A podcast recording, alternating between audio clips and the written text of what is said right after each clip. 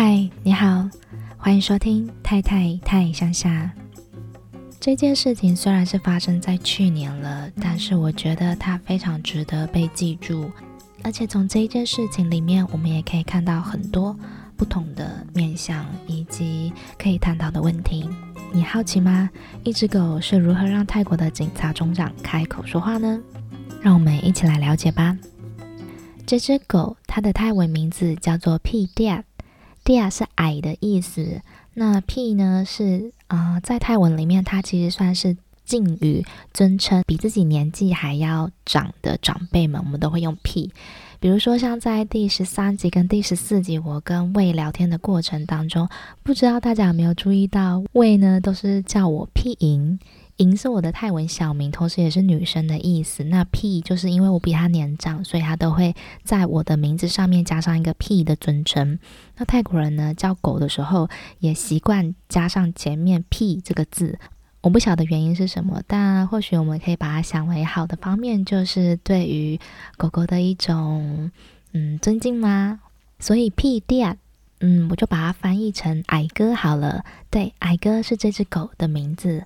它长得其实没有很可爱。那为什么叫矮哥呢？因为它的腿啊看起来短短的，就是跟它的比例比起来是比较短一点的，所以它就被取名叫做了矮哥。但这其实不是它原本的名字，它是走进清迈大学校园的时候才被取做了这个名字。在这之前，它是一只流浪狗，不知道它走进校园的那一天是几岁了，只知道它走进校园的那一天是一只流浪狗。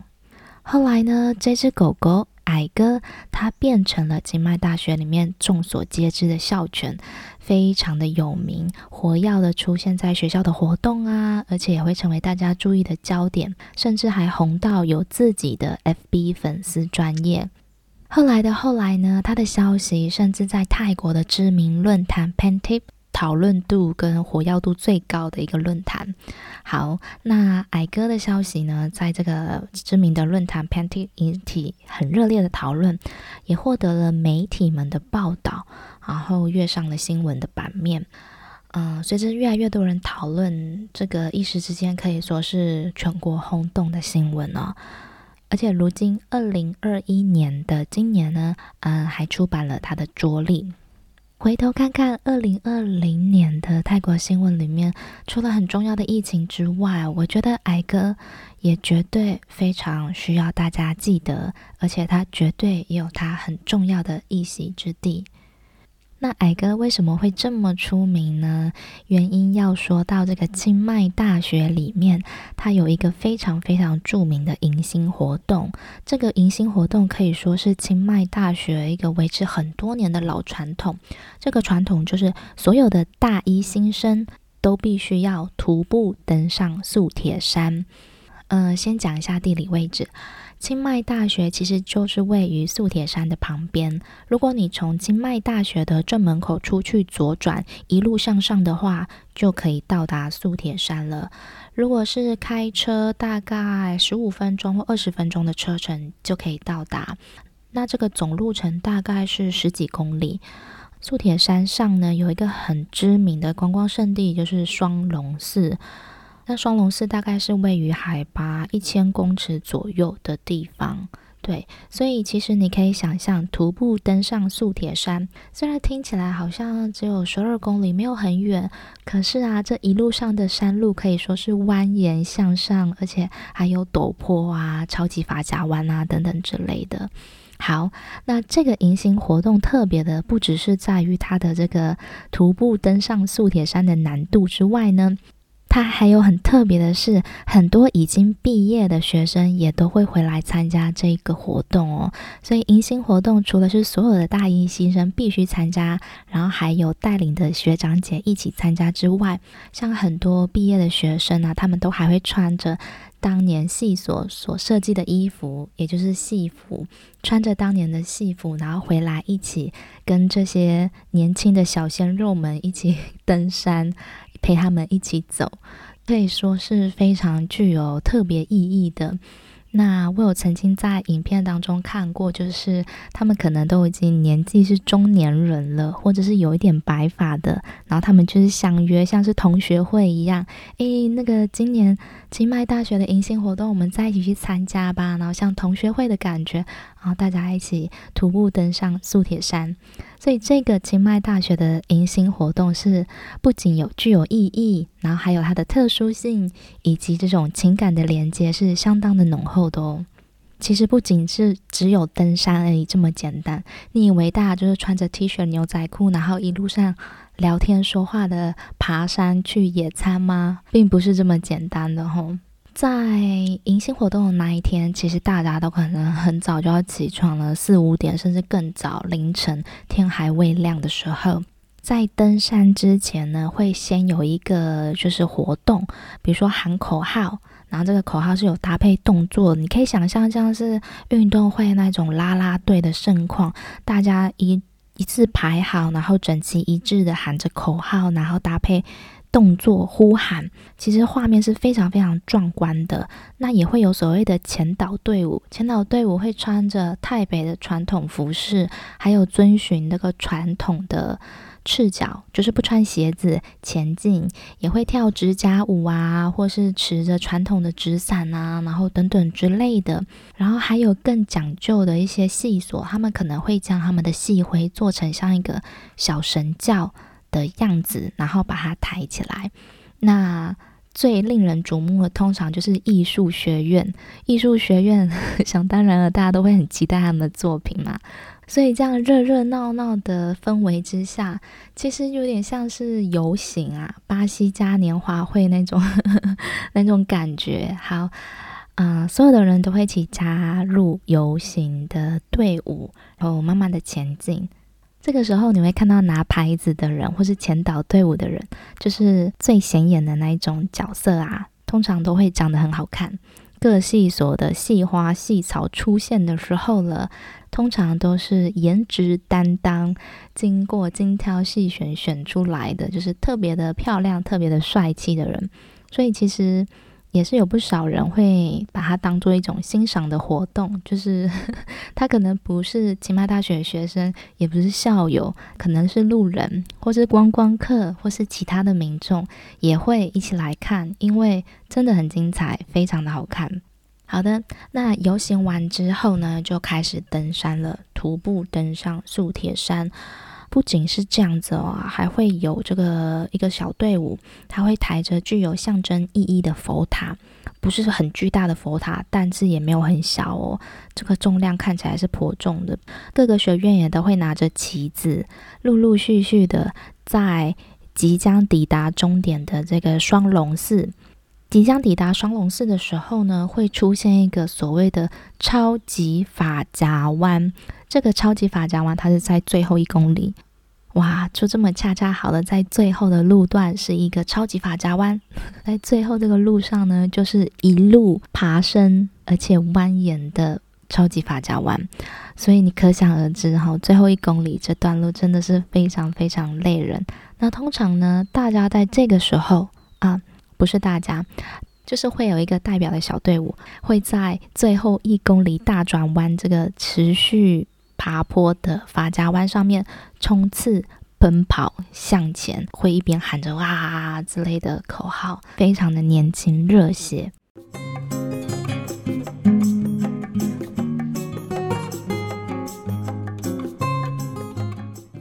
好了，讲了这么多迎新活动的细节跟事情。嘿矮哥出现了，这也就是他为什么会这么红的原因。忘了是哪一年开始，矮哥他其实在一开始就是跟着所有的学生们一起走路上山之外，他会自发性的，就是在最后一公里这个大转弯，他也会跟着大家一起向前奔跑，而且他是跑在这个队伍的前面，这个跑的样子啊，腿短短的很可爱嘛，还会回头看一下那个队伍。你知道，在那个当下的感觉是特别激励人心的。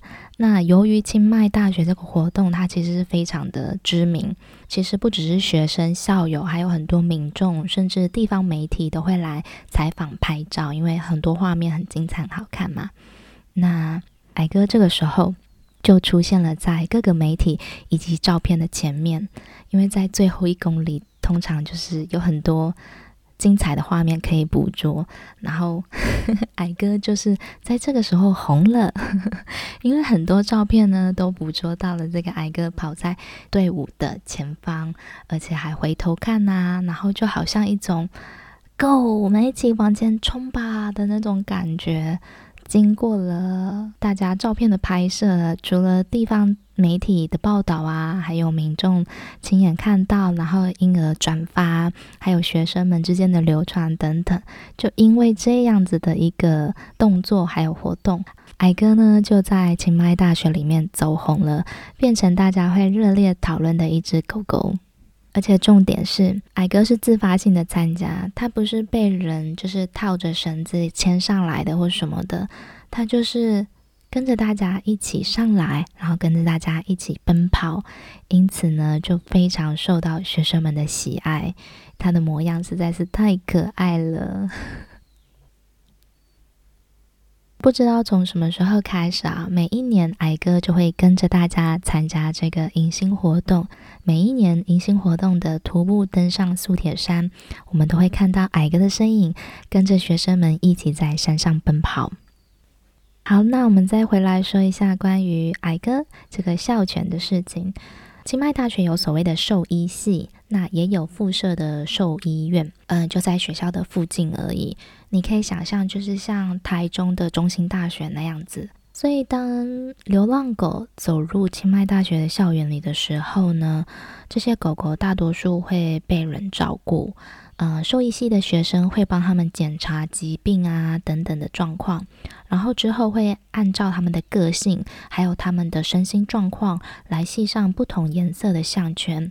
而当这些流浪狗被系上了这些项圈的时候，其实也就代表了他们正式成为清迈大学的一份子，也就是公认的校犬。好，那这个颜色呢，总共有分三种。第一个是绿色，当狗狗被系上绿色的项圈，代表它的个性很温和、友善，可以放心的触摸。如果是黄色的项圈呢，就代表诶，这只狗狗它会挑人哦，它只有给限定的人摸，所以你要摸之前，嗯，你想一想，它可能不一定会给你摸。那如果是被被系上红色的项圈，就是代表它的个性比较凶，建议你不要去摸它。如果没有项圈的呢？没有项圈的，就是请勿触摸。嗯、没有项圈的，可能代表它是刚进来的流浪狗，还没有经过检查，或者是什么状态不太清楚，不确定有没有疾病啊，或其他的一些状况。所以没有项圈的话，请你不要触摸它。好，你们觉得矮哥身上的项圈颜色是什么颜色呢？是绿色、黄色、红色？嗯。以矮哥这么可爱的个性啊，对，就是绿色。他身上系的是绿色的项圈，代表他个性很温和友善，可以放心的抚摸。好的，说完了校圈以及颈圈的颜色，还有矮哥为何在校园里走红的原因之后，接下来就是事件的发生了。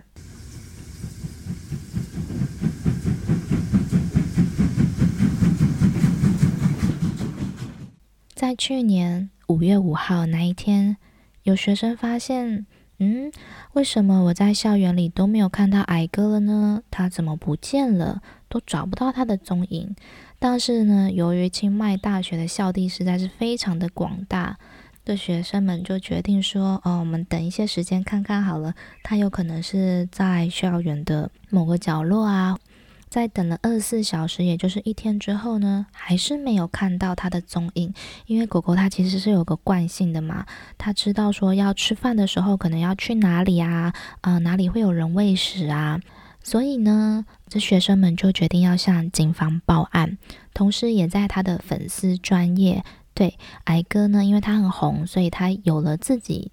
就是有学生帮他设立一个粉丝专业，可是有二十多万人的追踪哦。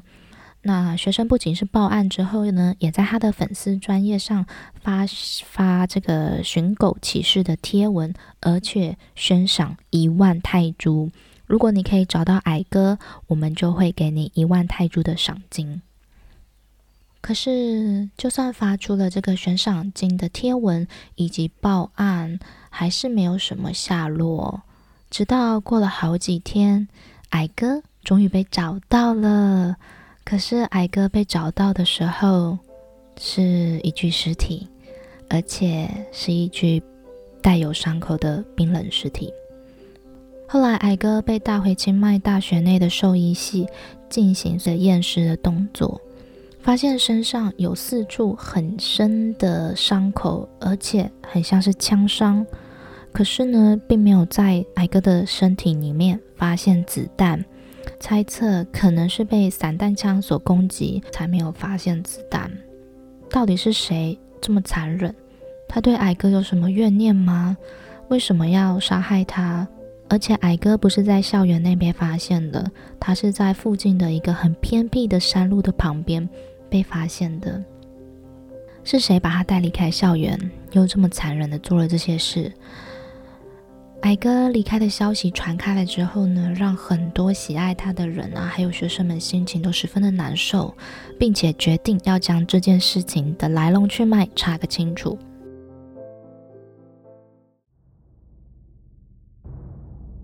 在多方调查之下呢，发现了在清迈大学停车场的监视器画面，找到了一些线索。监视器画面显示，在五月三号的晚上八点半，有一名男子穿着深色的上衣，戴着白色的安全帽，骑机车将矮哥抱上了机车的前座，之后把矮哥载离开校园。离开校园之后，再沿着马路旁边的监视器画面一直追，发现呢，这名男子骑着机车骑到了山区，骑着骑着骑着，骑到了一个偏僻的山路之后就断了，因为山路很偏僻嘛，那在那附近其实就没有装设监视器了，所以这个线索也就断到这里了。可是可以从这个监视器画面发现这个男子的机车的车牌号码以及消失的那个路口。于是呢，大家就循着那个消失的山路口开始寻找，然后在那个偏僻的山路的旁边发现了矮哥的尸体。那也有询问住在附近的居民，在五月三号的那一天晚上有没有发现什么奇怪的事情。住在附近的居民表示，那一天晚上有听到枪声，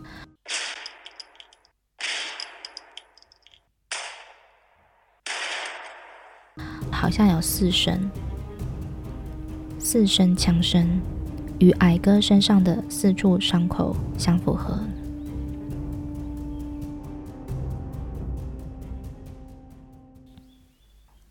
接着，在民间的力量协助下，以及组织这边要特别提到一个机构，它叫做 Watchdog Thailand Foundation，可以简称 WTD。它是一群由志工所组成的非营利组织哦。这个 WTD 在矮哥的事情发生了之后，其实提供了相当相当多的帮忙以及资讯来协助办案。他们一开始呢，先整理了矮哥出没的时间轴，就是在他失踪的那几天，整理了他在校园出没的这个时间还有路径。那如今在 WTD 的官网首页上，你还是可以看到关于此案件的动态照片，就在他们的首页官网上就可以找到了。好，经过了这个民间力量组织的帮忙啊，嗯，还有清迈大学师生的一番寻线调查之后呢，找到了一个嫌犯。这个嫌犯是一个二十七岁的警察。这名警察被找到之后呢，他表示。嗯，我当时只是想要带他出去散步啊，所以就把他放在机车前座啊。可是骑到半路，他就突然跳下车了。他跳下车的时候呢，被后方的车子撞到，然后就当场死亡了。他就死了，所以我就把他放在路边。这名警察，这一名嫌犯，他如此的表示。可是这一番说法和矮哥身上的伤口不吻合啊。可以推断，这名嫌犯他蛮明显的是在说谎。那之前有提过，矮哥是在清迈大学里面相当走红的一只校犬。所以这件事情不仅有地方媒体报道，在之前矮哥失踪的寻找过程当中，也有人把这个寻狗启事发在这个泰国热度最高的论坛 Pantip 上面讨论。除此之外，刚刚也有先前也有提了，粉砖也有发出所谓的悬赏金一万泰铢，一万泰铢其实蛮高的诶，对于很多比较低收入的人来讲。一万块其实很足以他们一个月的生活。好，所以因为地方媒体啊，还有这些论坛的讨论，矮哥的这个事情引起了相当大的回响。那接着新闻媒体也纷纷加入了报道的行列。原本是在清迈大学的迎新活动而走红的矮哥。他瞬间呢，因为他离奇的失踪以及死亡，瞬间成了全国受关注的对象。一时之间啊，你可以看到电视台啊，还有各个社区媒体上，还有像一些网红们，他们也会拍影片啊，在讨论矮哥这件事情。由于嫌犯是一名警察嘛，你也知道，有时候新闻热度到了一个高点，沸腾的时候，总是要有人出来说说话，表个态。因此，泰国最高层的警察首长，他也特别公开表明说：“诶，这件事情啊，要好好处理哦。”那同时之间呢、啊，在这个很沸腾的新闻热度之下，也寻找到了矮哥的真正的主人。原来，矮哥他不是一个在外流浪的流浪狗，矮哥真正的主人是一个七十多岁的老翁。但为什么要找到矮哥原本的主人呢？其实不是要去责怪说，哦，你当时为什么弃养了？你为什么让它变成流浪狗？不是，大家把矮哥真正的主人找出来，是希望他能够成为提告者，去控告这一名嫌犯，也就是这名二十七岁的警察。提告的内容主要有三项，第一个是偷窃。矮哥他其实是清迈大学的一份子哦，也是公认的校圈。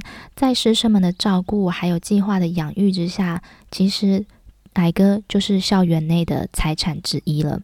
如果你私自将他带出的话，这不就是形同偷窃了吗？控告的第二点，虐待。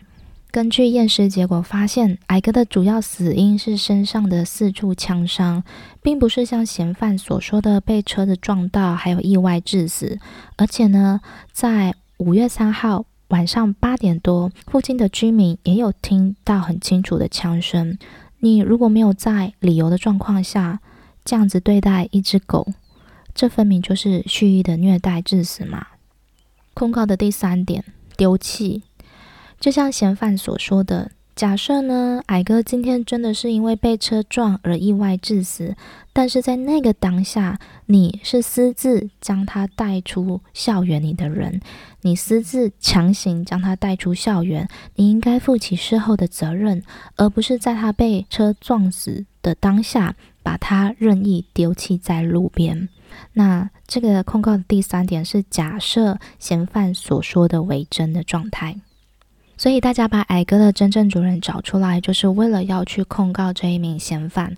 提告内容主要有三项：偷窃、虐待，还有丢弃。其实泰国在二零一四年的时候就有颁布了关于保护动物的相关法令，就是说，如果你有任何虐待动物或将它致死的行为，是可以被判刑的哦。那所谓的刑则是不超过两年的有期徒刑，以及不超过四万泰铢的罚款。这个刑罚呢，可以择一，也可以一起执行，也就是你可以同时被判有期徒刑，同时要缴交罚款。但是很可笑的一件事情是，二零一四年泰国颁布了这个保护动物的相关法令，可是一直到现在，这个法令好像都没有被执行过。接下来是这名二十七岁的警察嫌疑犯。其实，正确的来说，因为没有任何证据显示他的所作所为，而且他一直也没有承认，也没有提出更详细的解释。其实，就正确的法律角度来说，他应该是被称为嫌犯，而不是犯人。在强大的社会压力舆论之下，其实呢。他所任职的警察单位已经将他解除职务，可是大家还是很生气。为什么？因为这个解除职务的真正意思，其实啊，在泰国有两种，有两种意思。第一个呢，就是只是暂时休息放假，解除职务只是所谓的表面假象。第二个当然就是符合真正含义的解除职务啦，就是永久解除你的职务，而且不得重返你原来的工作岗位。他所任职的警察单位虽然已经将他解除职务，可是呢，就是一种语焉不详的带过，并没有做出很完整的交代，感觉就是像是摸摸头，哈啦哈啦这感觉。于是，在二零二零年的六月十九号，总共有一百多人聚集在警察局前面举牌抗议，他们做了一些海报，上面有矮哥的照片，以及一些抗议的标语。主要诉求呢，就是说警察不能吃案，不能官官相护，必须将这一件事情查清楚，而且给出一个交代。但是很遗憾的是，呃，一直到现在啊，这个案件依旧是停在这样的一个状况。所谓停在这样的状况，就是这个嫌犯被解除职务？问号，他并没有说明事情的真相。他没有说为什么他要把矮哥带出去，也没有说矮哥真正的死因是什么，他更没有去承认他所做的这一些行为是什么意思，或去承认他到底有没有开枪。我们有太多太多的不知道了，更不知道他为什么要用枪来结束矮哥的生命，又或者是像他讲的一样，哦，他没有，矮哥是被车撞死的。总之，无论如何。矮哥已经离开了，这个是不争的事实。即使像矮哥这一只知名度这么高的校犬，它好像已经红遍了全国，也引起了热烈的讨论，甚至泰国的警察高层也有表态。可是，好像还是停留在表面摸头的敷衍假象，就是哦，我们已经将这名警察解除职务了。可是，其实我想，很多喜爱矮哥的人。他们要的不是这样的一个结果，他们要的是真实。所以这个案件的处理方式和结果，其实也间接的显现出泰国体系背后有非常非常多的问题。然而，这个事情好像还藏在黑幕当中。去年二零二零年，矮哥离开的时候，他九岁了。不知道矮哥现在过得怎么样？希望他在天上一切安好。想一想，如果我是清迈大学的学生，我曾经看着矮哥跟我们一起徒步登上素铁山，又在校园里出没。可能我大一到大四四年的大学时光里面，我会常常看到矮哥在校园里走动啊，或者是参加活动等等之类的，那种陪伴感，还有那一种很温暖的存在感，是非常特殊而且具有意义的。如果我今天是清迈大学的学生，我应该会非常非常难过。但即便我不是，我看到了，我也觉得很难过。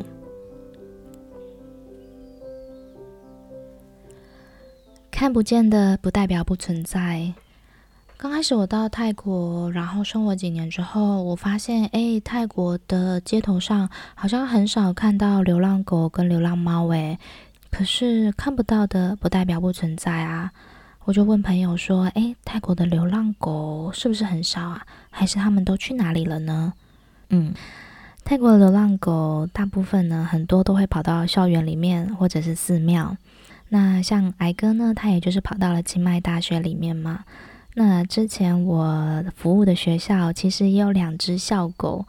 他们就是由师生一起共同照顾的，一只是白色的大狗狗，然后一只是全身毛茸茸的狗狗，我就叫它大白跟拖把，因为那个 小只毛茸的狗狗，它常常全玩的全身脏兮兮的，就像一只带毛的拖把一样。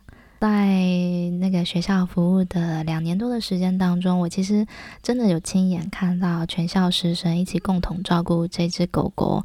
天冷的时候会给它穿衣服，也会喂它吃饭。在办比如说运动会啊，或是什么的活动，其实啊，这两只校犬啊，这两只狗狗也都会在旁边看着陪伴着。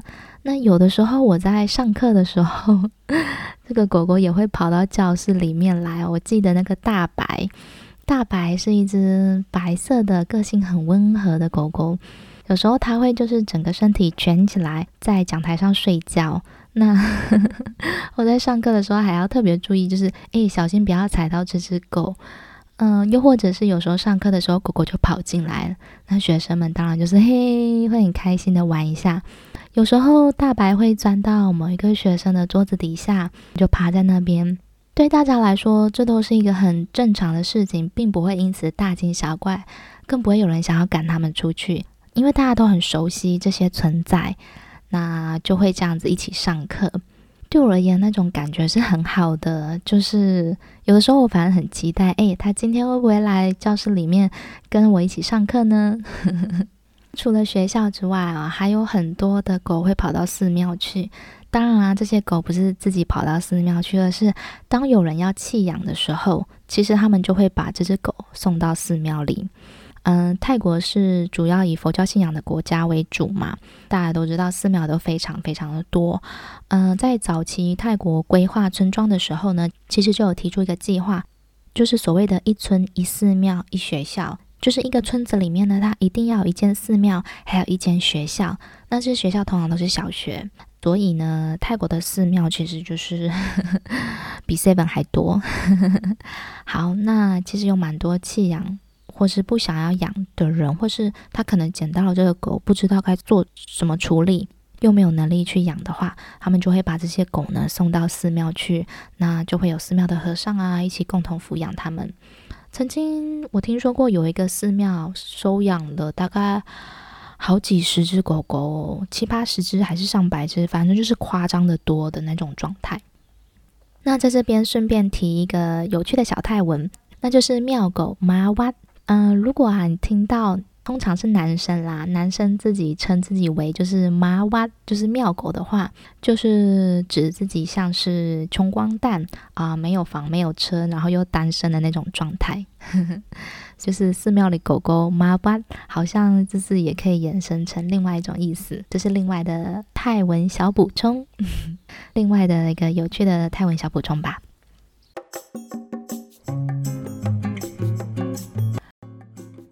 本次抽奖活动由婷婷动物赞助，感谢婷婷动物。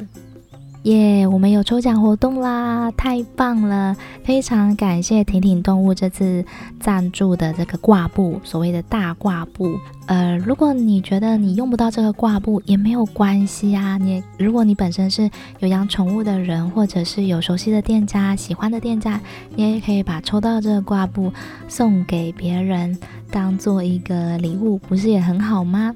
所以请到我的 Instagram 上留言，就可以参加这次的抽奖活动啦。那你要留什么呢？留什么都好，你就算呢不知道要留什么，你留一个表情符号也可以，也是符合资格的。OK，这么简单的抽奖活动，赶快抽起来吧！好，那这次的抽奖活动由挺挺动物所赞助的这个挂布，我选择的是 A 款。A 款的挂布的画面呢，左边是一个橱窗，橱窗里面摆设着非常多可爱的动物，常见的猫猫狗狗啦，还有兔子啊、鸟类，甚至蜥蜴等。在左方呢，就是一些比较提醒的标语。个人身为一个妈妈哦，所以我看到这些标语特别的有感觉。这标语上面写着：欲购买任何动物当宠物前，请务必思考，请细细询问孩子。你是在什么样的环境出生？生下你的妈妈，她过得好吗？如果没卖出去，你会去哪里？孩子的妈妈，你好吗？宠物购买责任意识，全面提升行动。这一款挂布呢，主要是希望可以提升每个人在购买宠物的时候，你的所谓的给责任意识。当然，我们常会听到很多人说：“哦，以认养取代购买，以认养取代购买。”当然，如果可以这样是最好。但是有些人他不见得想要透过认养的方式来养宠物。那我不觉得这是错的，因为每一个人都可以有他自己的选择。不过，当你选择要花钱购买宠物之前，或许你可以看看这个挂布上面的三个问题。那这三个问题呢，其实可以去延伸到更多的方面，就是说关于合法的宠物繁殖与销售业者，像是第一个问题，呃，孩子，你是在什么样的环境出生？就是你所购买的这个宠物，它是在什么样的环境出生呢？是不是好的一个环境？呃，如果是好的环境的话，那这个宠物繁殖业者一定是合法的，那销售业者也会更加注意到哦，这个宠物的来源是什么。第二个问题，生下你的妈妈她过得好呢，就可以延伸到说非法无良繁殖业者，他就比较难有生存的空间。如果嗯、生下这个宠物，就是你所购买这个宠物，它的来源，它的父母是在一个很差劲的环境下成长，或是我们知道的那种所谓的种狗啊，必须被强迫的一直生殖的那种状况。那像这种的非法无良的繁殖业者。它的生存空间就会比较难生存。那第三个问题，如果没卖出去，你会去哪里？如果在橱窗里面所摆设的这个宠物，它今天没有被贩卖出去，那它会去哪里呢？这一点的话，可以延伸到可以降低野生动物盗猎走私的状况。其实我自己也好像也没有去细想过，当宠物店那些宠物没有被贩卖出去，当它们年长了，当它们比较年纪比较大了，没有这么可爱的时候，外表不再这么吸引人购买的时候，他们会去哪里？是否会发生一些盗猎啊、走私，或者是其他的状况？所以在这个挂布上面的图案以及问题，希望都可以提升更多人在宠物购买的责任意识。希望在饲养宠物之前，可以先做足功课。当然，如果你可以领养，是最好的，领养优先。那如果你没有办法领养，你想要做出其他的选择去购买宠物，那也没有关系。只是当你在购买宠物的时候，可以多去想想它背后的问题，是不是可以让这个所谓的合法的宠物繁殖跟这个销售业者啊，还有整体的野生动物盗猎走私的状况等等，可以有更好的一个发展的空间。最重要的是不离不弃。那来介绍一下挺挺动物啊，挺挺动物呢，它在它的官网上面有一段非常。嗯，触动我的话，他说：“天地之间的人、动物、花草树木，其实都是相互依附生存的，就像是一个大自然的网路。挺挺是代表一种态度、一种梦想。动物跟大自然一直挺着人类，人们当然应该要彼此相挺，去保护动物，还有珍惜自然。”挺挺动物，这个挺挺就是代表嘿，我们人呐、人类还有自然与动物都是一直互挺的。这个概念我觉得很好诶，就是当知道这个理念的时候，就觉得嘿，挺挺动物真的是很可爱，快点挺起来。那挺挺动物的宗旨呢？他们其实就是觉得说，期盼着没有受苦的浪浪，只有毛孩家人的世界。期盼着鲸豚们都能在大海中自在的悠游，而非囚困在海洋公园的一小方表演池。我们应该是相挺者。听听网络社会企业的出现，它其实不是为了创一个业，而是为了实现一份社会价值，借由着相挺一起去集结，以及发散出更多元的力量。所以，你挺我，我挺你，挺挺动物，一起挺起来吧！